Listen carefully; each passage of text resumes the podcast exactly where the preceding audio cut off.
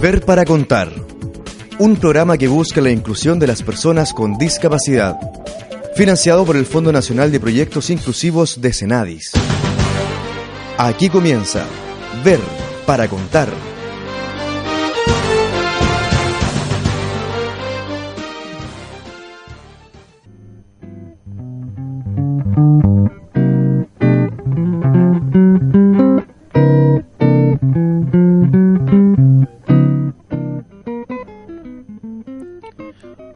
Están todos ustedes? Qué gusto volver a encontrarnos en esta tarde de sábado.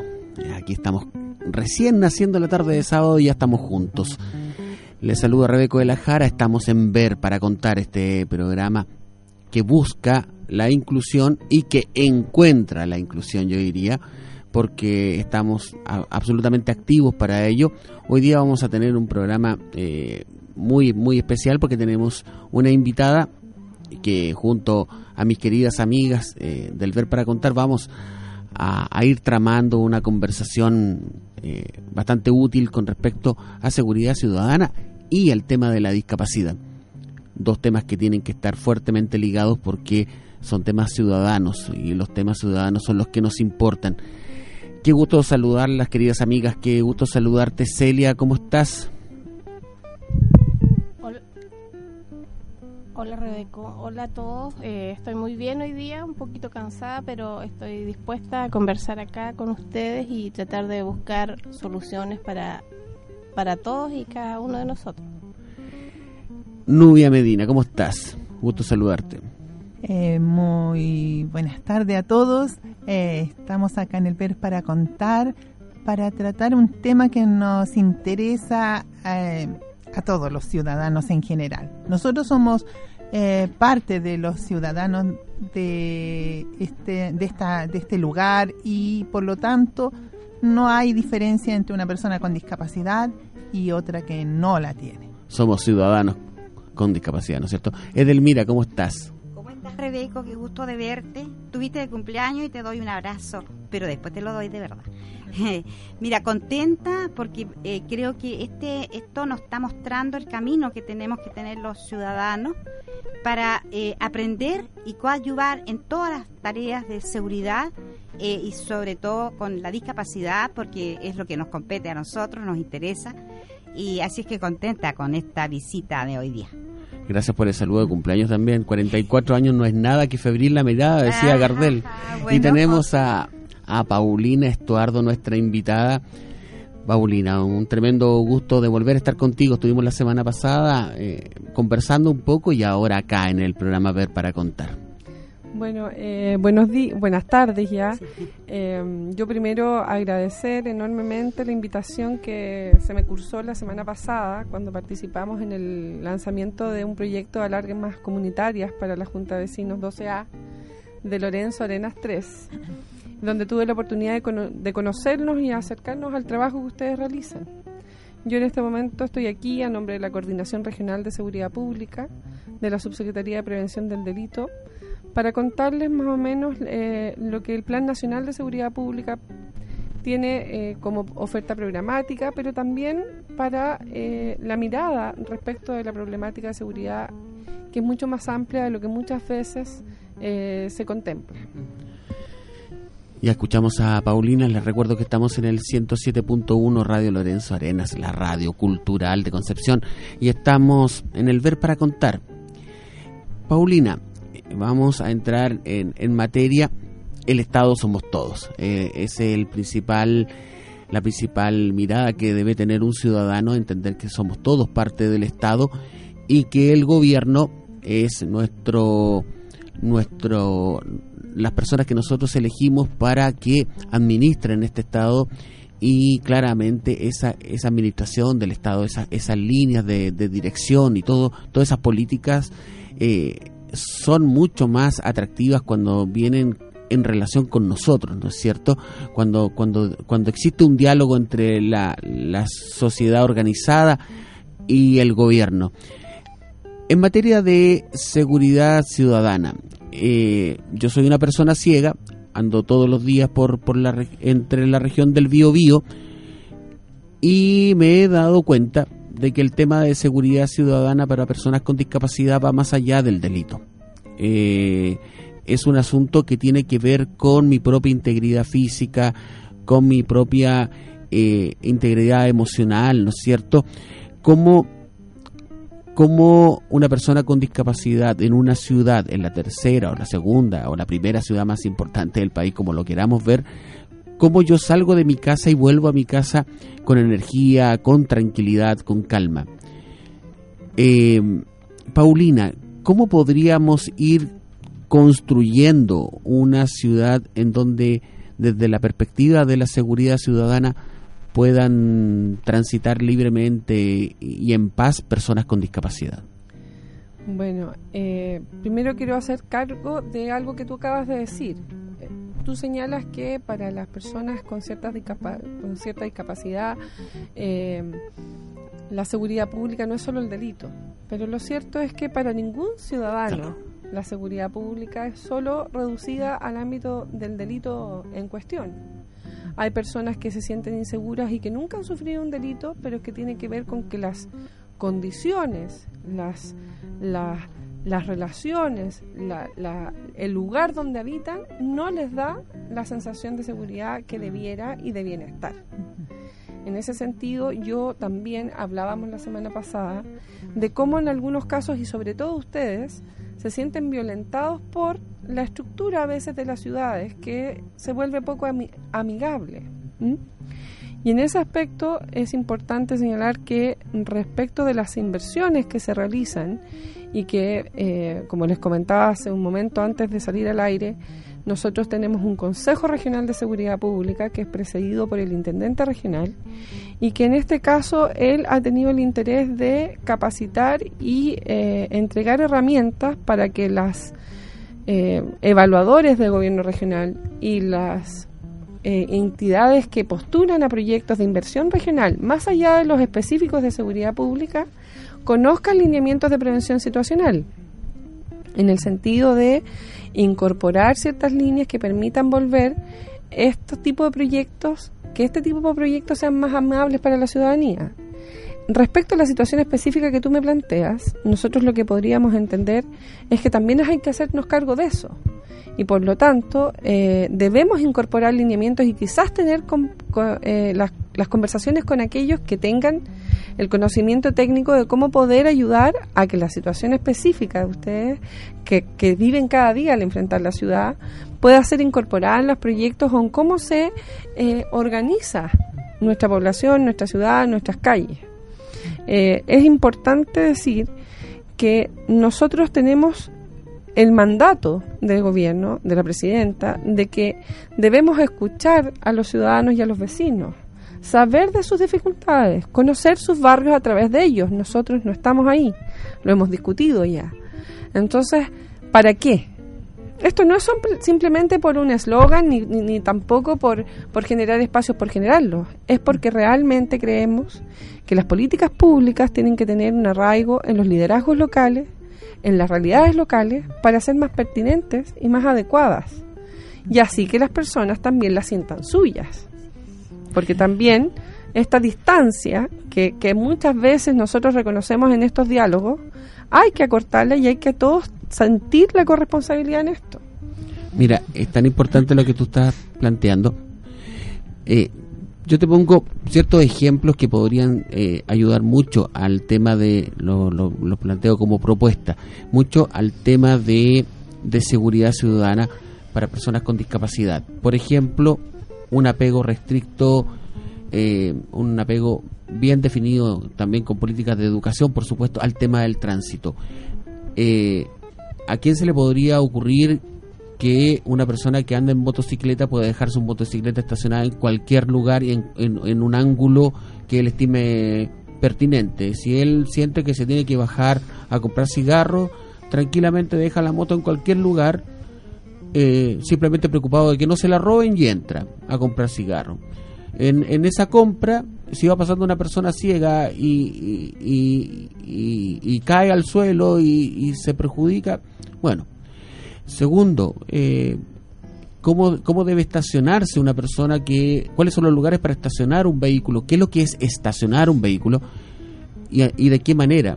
El otro día Nubia, que es parte del panel, se accidentó por culpa de que una persona había estacionado dos ruedas sobre la verba y dos ruedas sobre el sobre la calle. O sea, un, una acrobacia ciudadana. O sea, no, no, se puede decir de otra, de otra forma la pirueta fantástica que hizo el, caballero para poder estacionar su, su camioneta, que lo único que produjo fue un accidente, por, por absoluto por, por absoluta lejanía con, con respecto al tema del tránsito.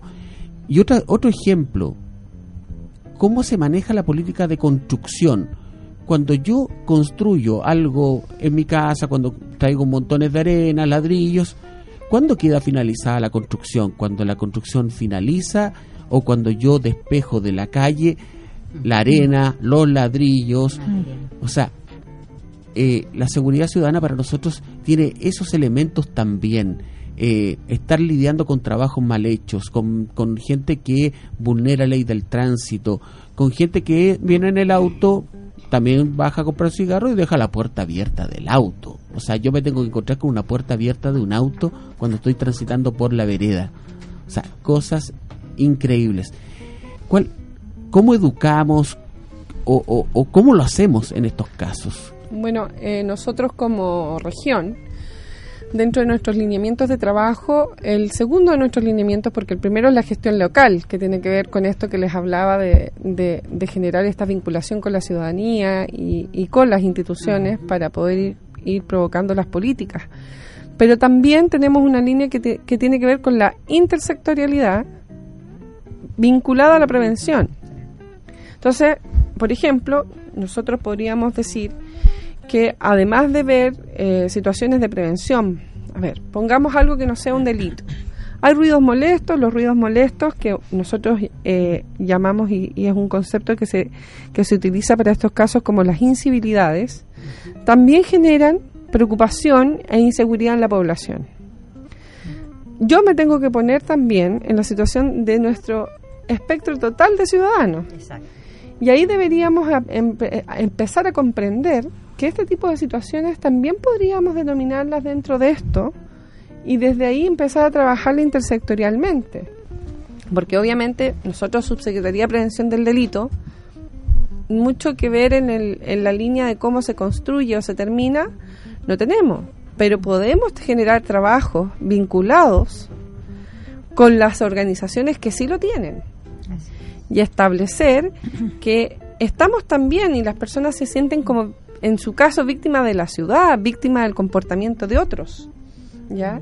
Y eso también es una, una línea que hay que, que revisar desde esta mirada, desde la intersectorialidad, desde el aprender a encontrarnos las instituciones, con, también con los vecinos, con las mismas organizaciones sociales, para poder establecer las vinculaciones necesarias para construir un espacio mejor, más seguro, más amable y que en el fondo y lo más principal, diga relación con el buen vivir de cada uno de nosotros. O sea, un diálogo para un buen vivir. Eh, Yo sabes que tenía una inquietud. Este, eh, delante tú dijiste algo que a mí me encantó, y que fue reponer la educación cívica en todos los niveles de la educación. Porque sin duda los ciudadanos, sin ese elemento de conciencia de por qué debemos respetar las leyes, por qué debemos conocerlas y por qué podemos tenemos que ayudar al Estado para eh, y a sus instituciones para poder vivir más seguros y más felices es un tema que tenemos que tener en la conciencia y el corazón.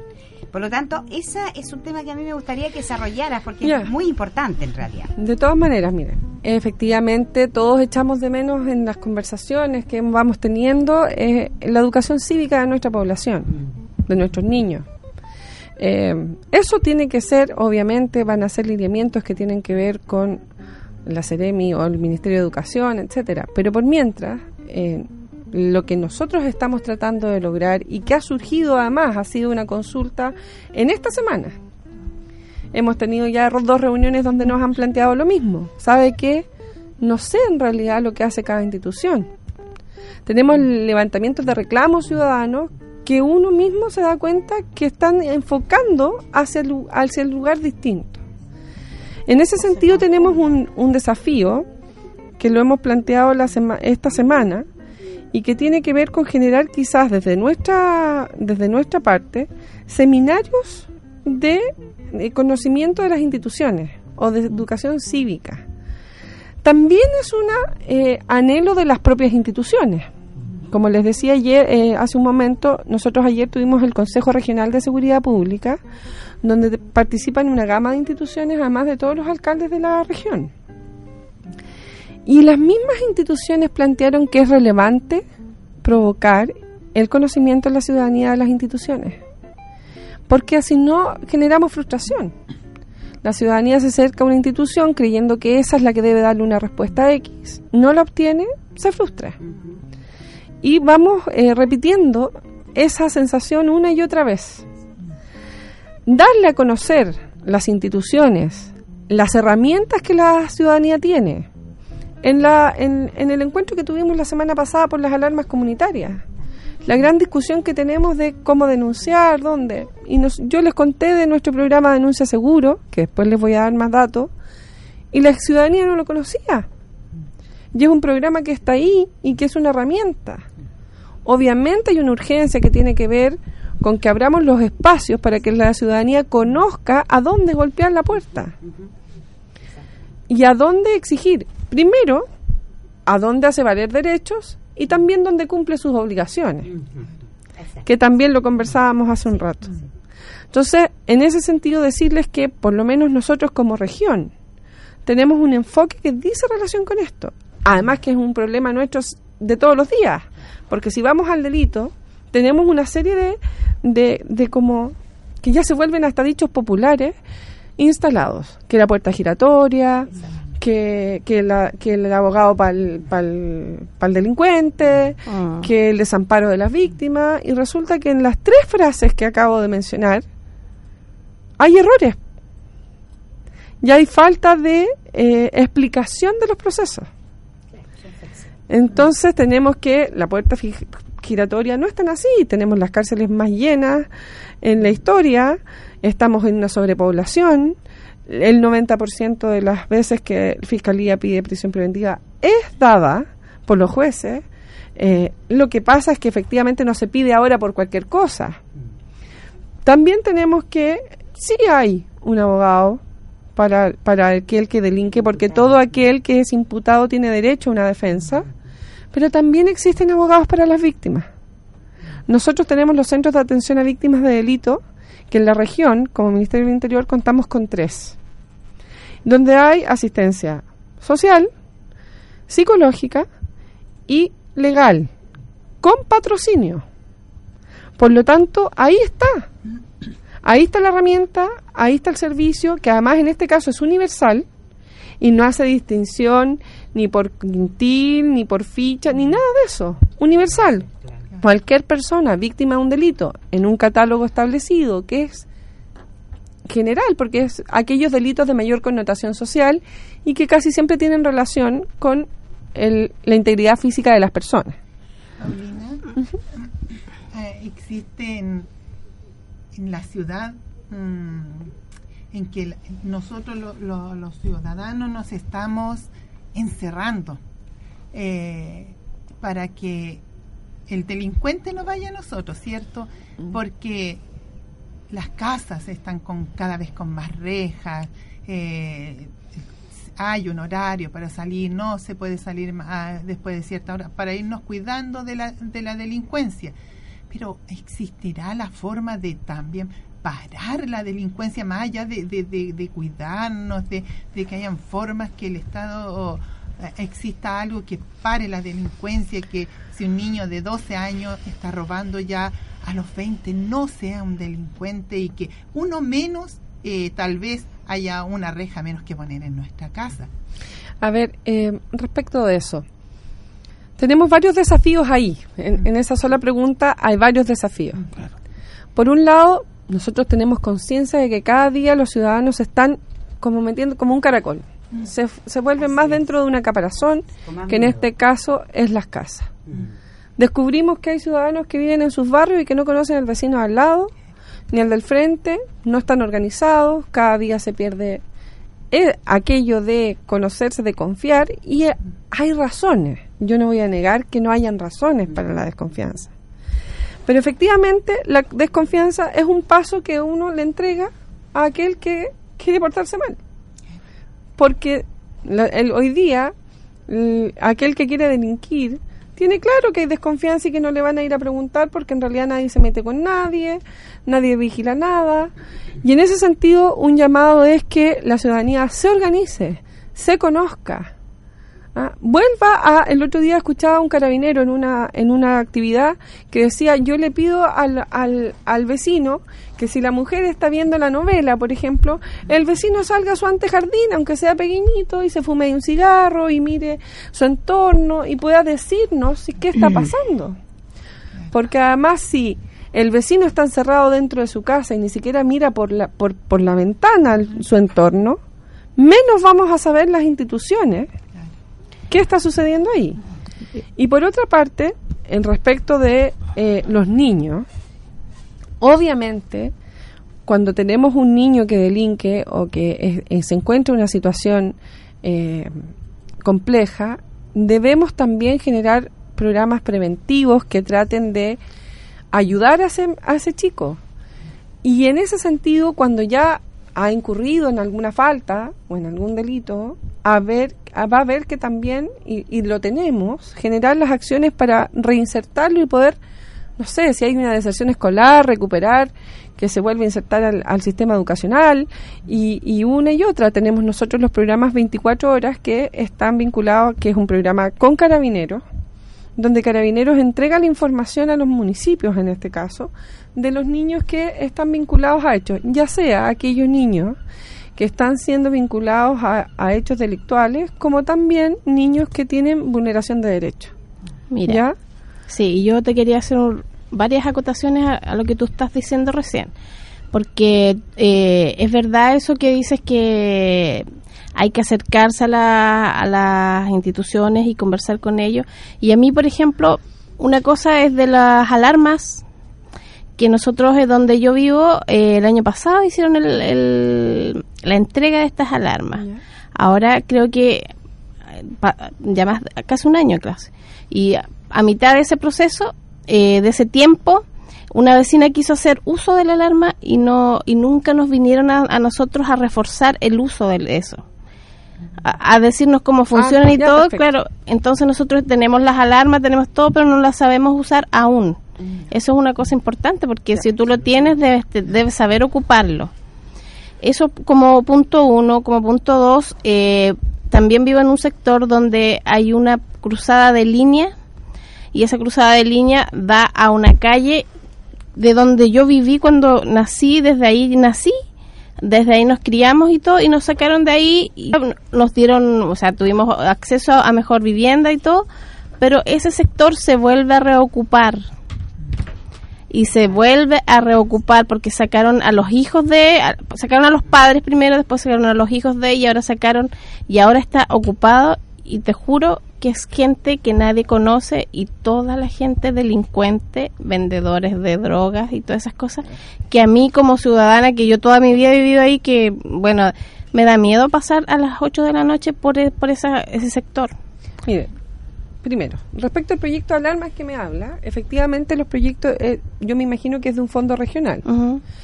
Eh, los proyectos de alarma tienen en su postulación ciertas condiciones que se le ponen a la empresa que también tienen que ver con las capacitaciones a los vecinos. ¿Ya? Lo primero que habría que chequear es si esas capacitaciones fueron dadas. Si venían incluidas en el proyecto y si fueron dadas. Venían, hicieron, creo que hicieron una, pero la otra que nos, nos dijeron que la iban a hacer y todavía no la han hecho. Por ejemplo, eso es una información necesaria porque lo que nosotros podemos ver es revisar el proyecto, ver cómo se generó este contrato con la con la con la empresa del arma y solicitar la, el cumplimiento de las obligaciones que ellos tienen si, si este lo más este proyecto ya debe estar pagado además.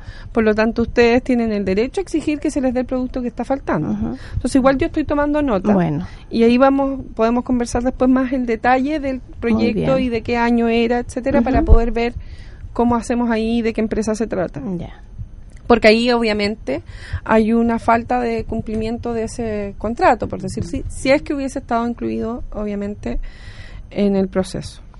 Respecto de la situación que me hablas, y yo por eso decía, yo no niego que no hayan situaciones que generan obviamente desconfianza. Y tampoco nosotros estamos solicitando que los vecinos se conviertan en héroes anónimos ni nada por el estilo. No, y, la, la, idea mía tampoco es convertir, sino tratar de buscar un consenso y, tratar de llegar una, a una solución, no importa que sea tan rápido, pero tratar de buscar esa solución. Lo primero es que efectivamente eh, yo voy a hacer ahí una aclaración respecto. Yo sé que hay muchos vecinos que quizás nos están escuchando y que tienen una alta preocupación porque conocen o ven o sienten que hay situaciones de tráfico en sus barrios y que los chicos están consumiendo, etcétera. Primero que las denuncias respecto de eso se hacen de manera anónima. Eso es muy importante porque no hay que ponerse en riesgo innecesariamente y nos ha pasado a veces que los vecinos dicen, yo dije, no, esto es de manera anónima ahí a las instituciones que corresponden. Nosotros tenemos un programa Denuncia Seguro que tiene un número que es el 600-400-0101, que es donde pueden hacer denuncias de forma anónima y donde además, que no es solo denuncias de droga, estamos hablando solo de esto, denuncias de todo tipo, donde no le van a pedir información personal a la persona, ni le van a pedir dónde vive, ni nada de eso. Estos son contestados por personas preparadas para recibir esta llamada y además funciona las 24 horas del día, 7 días de la semana y aparte de eso, en 24 horas la información que se ha recopilado de las denuncias es entregada a Policía de Investigaciones. Vamos a hacer una pequeña pausa, vamos a ir a una canción y luego continuamos en Ver para Contar conversando con Paulina Estuardo con respecto al tema de la seguridad ciudadana en Ver para Contar.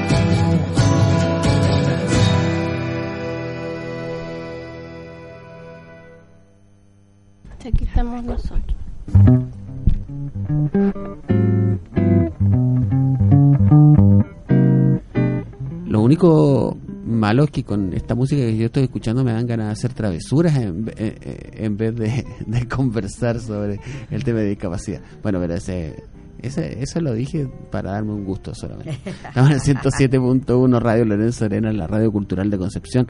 Y estamos con Paulina Estuardo hablando de seguridad ciudadana y también de la situación de las personas con discapacidad estábamos escuchando con mucha atención todo un trabajo hecho en esta materia. Paulina, hay un tema que es eh, preocupante para las personas con discapacidad y es el tema de que ahí existen dos eh, discapacidades que, que, van, van de manera muy invisible dentro de nuestra ciudad. Eh, yo tengo la ventaja de al ser ciego voy con mi bastón blanco y el 50 o 60% de la gente cuando me ve realmente descubre que soy ciego. Yo pensaba que era un 100%, pero la experiencia me dice todo lo contrario. En el caso de las personas con muletas, con, con algún, alguna herramienta que le ayude a su, a su desplazamiento, indica que esa persona tiene una discapacidad física pero lamentablemente en el tema de personas sordomudas o sordas y en el caso de las personas con, con discapacidad mental, ahí tenemos un tema de absoluta, de absoluta eh, invisibilización. Y es preocupante porque entiendo que dentro del tema de seguridad ciudadana tenemos un grave problema, por ejemplo, con el tema de guardias de farmacia, eh, guardias de bancos. Eh, bueno, yo sé que existe una diferencia entre, entre guardias y la otra palabra que se me olvidó, que tú me la vas a aclarar. Y el tema es que vivimos en una ciudad en donde dos de las cuatro discapacidades que te nombré pasan invisibles y, y estas personas están ultra expuestas a pasar muy malos ratos. O sea, nosotros ya estamos expuestos a pasar malos ratos, pero ellos aún más. La pregunta que te quiero hacer, eh, ¿cómo podemos mejorar con el Estado para ir educando, ir concientizando al sector privado especialmente a que cuando tenga vigilantes y guardias los tenga bien capacitados en esta línea? Es preocupante. El otro día yo entré a un banco y el guardia de banco me preguntaba si yo sabía dónde estaba, que qué es lo que iba a hacer, si andaba con carnet de identidad.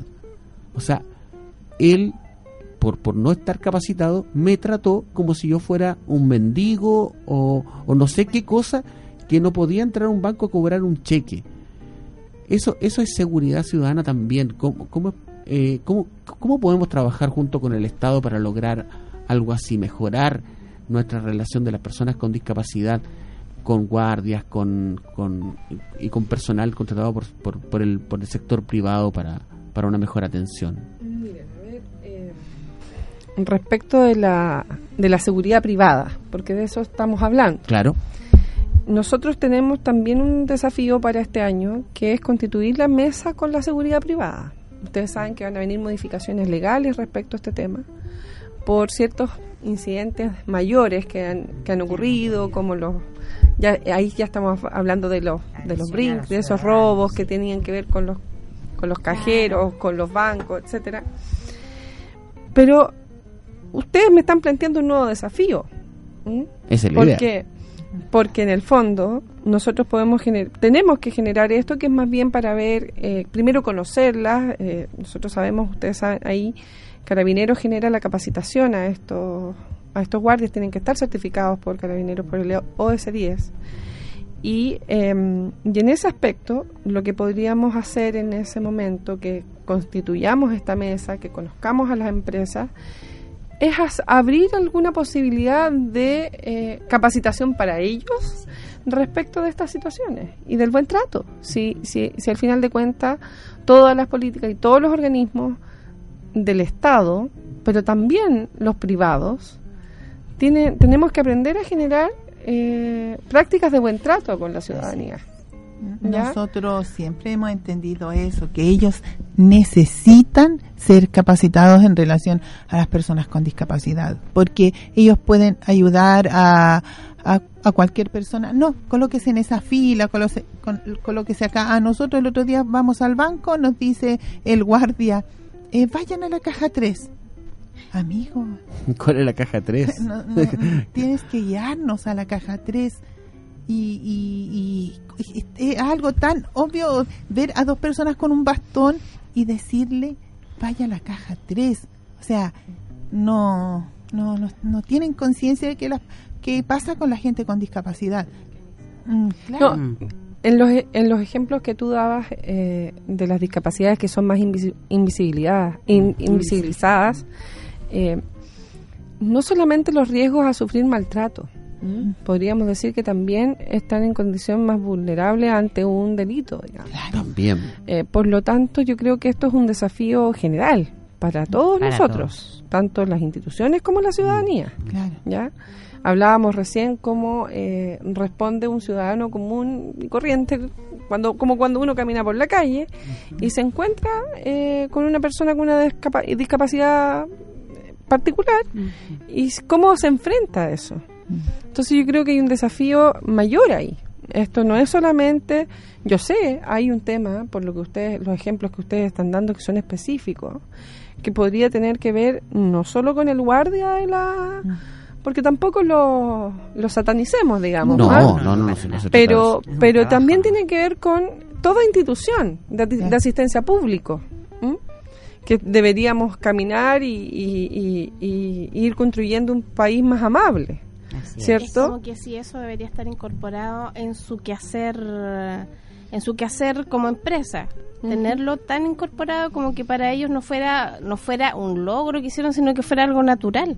Claro Como que la persona que entre es como cualquier otra.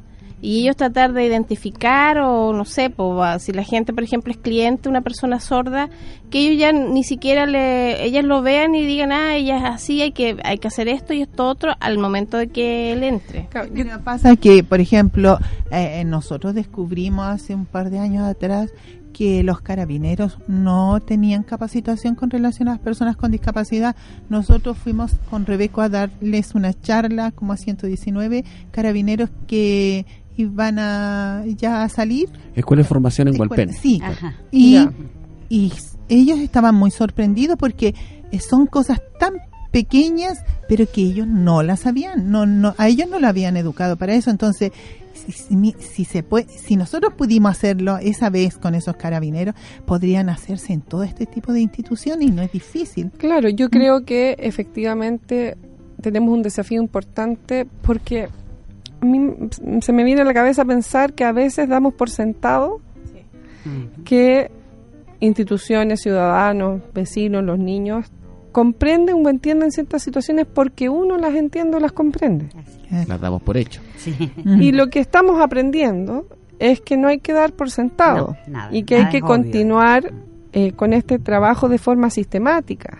Claro. eh, eh, de capacitar a la, a la ciudadanía, a las instituciones, a nosotros mismos, eh, de estar pendiente de los procesos, de ser más inclusivos. Estamos en, hoy día, nosotros tenemos mandatos además como funcionarios, como servidores públicos del gobierno, de la presidenta, en nuestro caso del ministerio, de la subsecretaría, de incorporar estos elementos a nuestras políticas.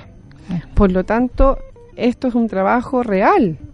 Nosotros realmente creemos en esto, creemos en la inclusión y creemos en generar condiciones más amables para las personas y que las hagan por ende sentir más seguros, por ende tener un mejor vivir. Así es.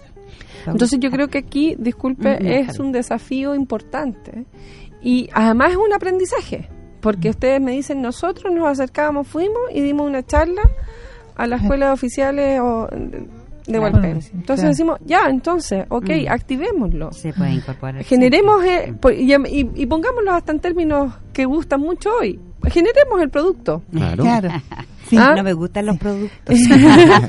y salgamos a venderlo. En el fondo, a- si, si no quieren, si, si quizás la palabra capacitarnos, entendernos, suena lejana para algunos, también podemos decirlo de otra manera. Claro. Pero yo creo que ahí hacer estas alianzas, porque por ejemplo hoy día que estamos aquí, recién yo les pedí un, un momento para hablarles de, de nuestra mesa de la red de asistencia a víctimas, eh, es generar esas alianzas. Y yo decía, pucha, les agradezco la invitación, les pido que nos sigan abriendo los espacios. Nosotros tenemos ahí estos desafíos mutuos y además que generan aprendizajes para nosotros, porque ustedes tienen un trabajo desarrollado ya de años, de tiempo, y que hay que relevarlo. Porque eso es también. También hay un reconocimiento a la organización, a la, a la, organización social y a cómo se articulan, porque a veces uno cree y dice, no, la gente ya no se organiza, y muchas veces nos llevamos más de una sorpresa. No solo se organizan, sino se, que se activan, generan actividades, cuentan, hasta buscan recursos, son busquillas. Todo eso hay que vincularlo, hay que, hay que conectarnos y hay que eh, generar vínculos, lazos. Hay que respetar el trabajo de, de, la ciudadanía, tal como hay que respetar el trabajo de, de los gobiernos, siempre en virtud de, de, un, de, hacer los trabajos bien. Yo estaba escuchando con mucha atención y, y, y, la, y el punto que me, que me queda es también decir algo. Las personas con discapacidad es un camino nuevo. Hace 50 años atrás difícilmente íbamos a encontrar a una persona ciega que estuviera en la calle eh, rumbo a su trabajo, rumbo a la universidad, de vuelta de, de, una fiesta. Las personas con discapacidad eh, visual hace 50 años estaban encerradas en sus casas. Hoy día estamos viendo una realidad eh, un tanto distinta, pero ya por lo menos sabemos a ciencia cierta que ese hacia allá vamos, esa es la dirección. Sabemos que mañana va a haber más gente eh, con discapacidad física, con discapacidad eh, mental y con discapacidad visual. De todas las discapacidades van a estar en la calle y no solamente en la calle como un lugar de, de mendicidad para nada, van a estar en tránsito hacia lo que ellos escogieron, hacia lo que hacia sus propios proyectos. Entonces, eso también va a generar una respuesta del Estado. Pero lo que estamos haciendo a través de esta conversación es cómo, cómo vamos diseñando juntos, a través de una conversación, a través de un diálogo, una mirada distinta hacia las personas con discapacidad, pero también de las personas con discapacidad. O sea, tampoco podemos generar una persona con discapacidad que sea solamente exigente al Estado. También necesitamos una persona con discapacidad autoexigente. Y ahí hay un punto súper relevante. ¿Cómo, cómo, cómo, has visto, ¿Cómo has visto tú, Paulina, eh, este tema de, de, la discapacidad? ¿Lo conocías? ¿Se te está planteando, se está, se está apareciendo recién en tu vida? Cuéntanos un poquito de eso. Como para... La verdad, es decir, aquí hablando a título personal, yo tengo el contacto o, la visión de más bien del conocimiento de las nuevas normativas, tengo experiencias cercanas por familiares o por estos amigos que son como familiares, que dentro de sus familias tienen algún, algún familiar con alguna de estas discapacidades, y cómo es el esfuerzo y, el, y el trabajo constante que tienen que llevar a cabo para que la inclusión se haga realidad y sus hijos sus parientes, sus familiares, no se sientan excluidos, no se sientan discriminados. Mm. Ah, eh, yo, mi cercanía a este tema es más bien desde esa lógica. Hoy día, gracias al encuentro que he tenido con ustedes, puedo ir más allá. Más allá de solo saber de que hay que defender sus derechos y que, y que no a la discriminación y, y hoy día tenemos más normas eh, como Estado para protegernos de esos, de esos hechos. Sin embargo, no solo tenemos que quedarnos en la norma, porque a veces la norma no se, aun cuando se presume conocida, no se conoce. Por lo tanto, yo creo que esto, como tú bien decías, se ha avanzado, no solamente hace 50 años, hace 30 años atrás. No habían los procesos que hoy día encontramos. Entonces estamos haciendo un camino. Hemos ido avanzando como Estado, como ciudadanos, pero hay que avanzar más allá, no hay que sentirse conformes, no hay que seguir creciendo y conociendo más de ustedes, de esta temática y, de nosotros también. Conocernos más y, obviamente eh, abrir más puertas, abrir más puertas a estos procesos. Vamos a sumar otra canción a este diálogo con Paulina Estuardo y el ver para contar. Nos encontramos dentro de unos minutos más.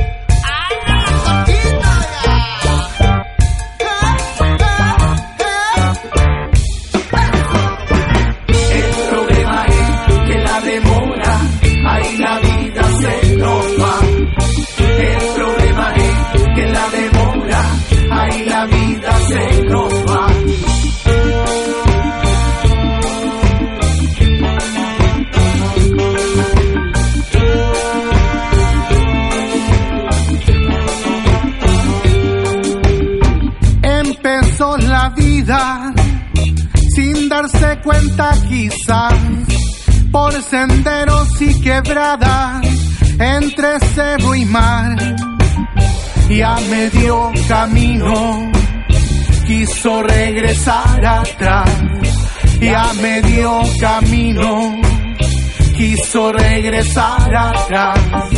El problema es que la demora, ahí la vida se nos va.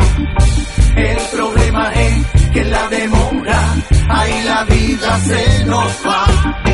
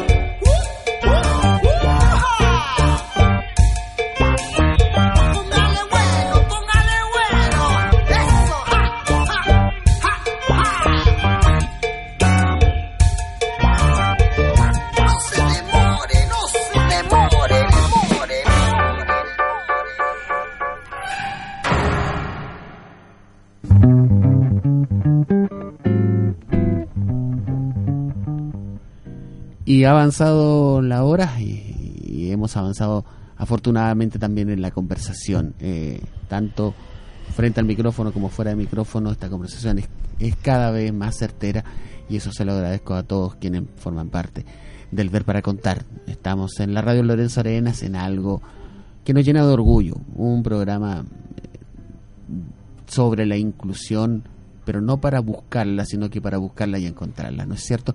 Edelmira, tú estabas con una idea, con, una, ah, con, un, algo que te tenía ahí. Como hemos hablado mucho de la educación de, la, de los ciudadanos a través de organizaciones o como se, o por las instancias que se pueda, diría, y de la y de la necesidad de que el Estado se apoye en la gente, en los ciudadanos, en el pueblo. Entonces quería preguntarle yo a a como te dijera, a Paulina, si el, la institución, eh, la institución, eh, la Coordinación Regional de Seguridad Pública, eh, implementa proyectos que puedan ejecutar las organizaciones comunitarias, sociales o de cualquier tipo. Bueno, no sabe cómo le agradezco esto porque usted ahí me da el pase para poder yo vender nuestro, nuestros servicios. Mire, efectivamente, eh, decir que nosotros tenemos dos ámbitos de proyecto, que uno es de los fondos regionales de seguridad pública, que dependen del gobierno regional, ¿ya? Y en esos proyectos hay una línea de seguridad ciudadana, ¿ya? Donde pueden postular las organizaciones sociales. digo al tiro que es, después les voy a contar por qué, pero es de más fácil postulación y tienen un monto no son tan altos como el otro del que les hablaré, pero que efectivamente son súper efectivos, que es como los vinculados a los proyectos de alarmas que hablábamos hace un rato. Pero por otro lado, también tenemos los proyectos que surgen del Fondo Nacional de Seguridad Pública, que dependen de la Subsecretaría de Prevención del Delito, ¿ya? Los dos fondos todavía no han sido lanzados este año, no han sido subidas las bases este año. Deberíamos estar cerca de los tiempos de, de ello. Y en este caso del Fondo Nacional de Seguridad Pública, la postulación la pueden hacer tanto instituciones como eh, organizaciones sociales. Lo que importa ahí es que efectivamente cuenten con personalidad jurídica y, y además, en este caso, con ojalá apoyo de algún eh, del municipio o de algún profesional porque son de complejo de compleja Ah, presentación pero existen. Nosotros eh, tenemos a disposición eh, fondos que la ciudadanía puede postular y además ahí se indican los lineamientos y las eh, digamos que podríamos decir las ori- orientaciones a qué tipo de proyectos pueden ser. Y tenemos dos vías, es decir, dos grandes líneas que envuelven las demás, que es la de eh, prevención situacional, que es todo lo que tiene que ver con, con luminarias, recuperación de espacio, las alarmas, etcétera. Y tenemos también de prevención psicosocial, Ah, donde se generan proye- proyectos de, como por ejemplo, violencia escolar, mediación comunitaria, eh, proyectos de niños y niñas adolescentes, para poder trabajar lo que hablábamos hace un rato atrás con, con el tema de los chicos, de los niños. Por lo tanto, están bien claras y definidas. ¿M? Y efectivamente llamamos a la, a la ciudadanía que postule, a que se acerque a las instituciones y vea estas alternativas. Además de estos fondos, nosotros también tenemos, ya les comentaba el denuncia seguro, que voy a volver a señalarlo, que es el 600-400-0101, pero también tenemos el Centro de Asistencia a Víctimas de Delito, que en el caso de la ciudad de Concepción se encuentra ubicado en Castellón, 80. Ahí es la Casa Azul que está pasadito eh, Chacabuco hacia Víctor Lamas. Eh, este centro de asistencia a víctimas eh, es el que yo les hablaba que tiene una mirada universal y que al que se pueden acercar. Y además tiene un teléfono que es de atención a nivel nacional, que es el 681 81 000. Y ese es un teléfono donde pueden llamar para pedir asesoría eh, jurídica, psi- psicológica y social, pero ahí no es patrocinio, obviamente solo asesoría, si es que alguien es víctima de algún delito. Ya. Ujú. Eh, llegamos al, al espacio, a este querido espacio en donde cada uno de nosotros puede decir ya más que despedirse, sino que decir las últimas palabras. Eh, partamos eh, con, con Nubia. Em, ya está. Tuvimos una visita acá, tuvimos a Paulina Estuardo. Bueno, yo agradezco muchísimo la presencia de Paulina acá en nuestro programa Ver para Contar y que ojalá los auditores que hayan escuchado el programa y que le hayan quedado todas estas dudas puedan llamar a esos teléfonos, comunicarse. Es, es una, esto eh, es una cuestión tan importante, nuestra seguridad eso nos va a ayudar a andar menos estresado y, y a vivir más en paz en, eh, en nuestra comuna, ciudad. Entonces, eso va a depender también mucho de cuánto interés tengamos nosotros de, de aprender y de conocerlo. Entonces, estamos muy agradecidos, Paulina, de su presencia acá. Celia Álvarez Pérez. Con ella. Yo también quiero agradecer a Paulina por haber estado con nosotros hoy y por habernos aclarado eh, estas dudas y por tratar de, de- de aclarar ella igual dudas que tiene ella, porque de eso se trata esto, de hacer un, un- un encuentro con personas que, que, que ellos quieran ayudar y que nosotros también les sirvamos a ellos para algo. Por eso le agradezco mucho y agradezco a todos los auditores que están aquí y que si de algo les servimos, que lo agradecemos mucho. Edelmira. Este, a ver, yo encuentro que este fue un encuentro virtuoso donde cada uno eh, aportó lo mejor para vivir mejor, que es lo que queremos. O sea, yo creo que todos los ciudadanos y ciudadanas queremos vivir mejor. Un Y diálogo para vivir claro, mejor, ¿no es cierto? y sabemos, ¿verdad?, que somos nosotros los que tenemos que hacernos responsables de vivir mejor y también al lado de la institucionalidad pública. Si no lo tenemos, no podemos. Y pienso que, eh, que Paulina debe sentirse como en su casa eh, que nuestros programas están a su disposición. Hay muchos programas acá en Radio Lorenzo Arena y que cuando a ti se te ofrezca, tú nos llamas y nos dices qué tal si puedo visitarlos, porque sé que tú nos diste una perspectiva general, pero también sé que faltan muchas otras cosas que seguro los auditores y auditoras quieren saber. Así que gracias por todo. Paulina. Eh, bueno, eh, de partida agradecer la invitación, la acogida, eh, que ha sido muy grata. efectivamente se ha sentido esta sensación de sentirme como en mi casa, digamos. agradecerle el ofrecimiento, porque como le decía en uno de los de las canciones. Eh, tenemos una mesa de la red de asistencia a víctimas donde hay muchas instituciones que participan y que nuestra idea es que podamos generar contacto con radios como las de ustedes para que las instituciones se acerquen y cuenten cuál es su oferta. Quiero agradecerles además que tengan eh, la, la generosidad de compartir sus propias experiencias y ponerlas al servicio del crecimiento como ciudadanos y en ese sentido eh, me voy más enriquecida, que lo que llegué y, agradezco sinceramente eso y espero que los auditores, obviamente, eh, esto les abra cuestionamientos, pero también les haya entregado algún apoyo y alguna herramienta que puedan utilizar. Así que muchas gracias. Muchas gracias eh, a todos quienes formaron parte de este diálogo. Agradecer de manera muy especial a Ricardo Fletcher que estuvo en los controles en la selección musical y agradecerle a todos quienes están en sus casas escuchando el ver para contar. Nos volvemos a encontrar el próximo sábado. Un abrazo para todos. Esto fue Ver para Contar, un programa que cuenta con el patrocinio del Servicio Nacional de la Discapacidad Región del Bío Bío, Gobierno de Chile. Chao a todos, muchas gracias por escucharnos.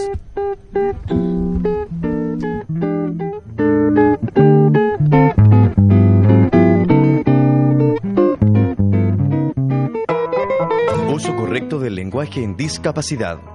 Por si a usted le interesa Usted no lo diga. A continuación, presentamos una propuesta de términos a utilizar en las informaciones relacionadas con las personas con discapacidad. Aquí nos vamos a referir a algunas expresiones y conceptos que serán de gran ayuda. Usted no lo diga. Discapacitado, deficiente, enfermito, incapacitadas, personas diferentes. La forma correcta es... Persona con discapacidad. Es un consejo de Senadis, Servicio Nacional de la Discapacidad y Radio Lorenzo Arenas 107.1 FM.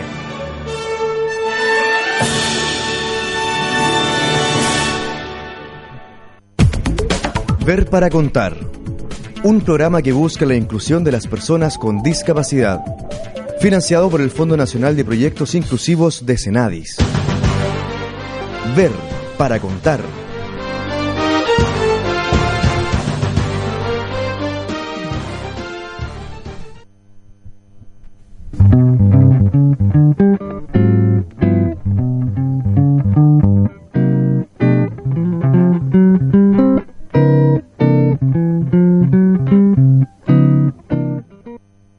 Porque somos tu compañía porque somos tu entretención. Somos el 107.1 Radio Lorenzo Arenas, la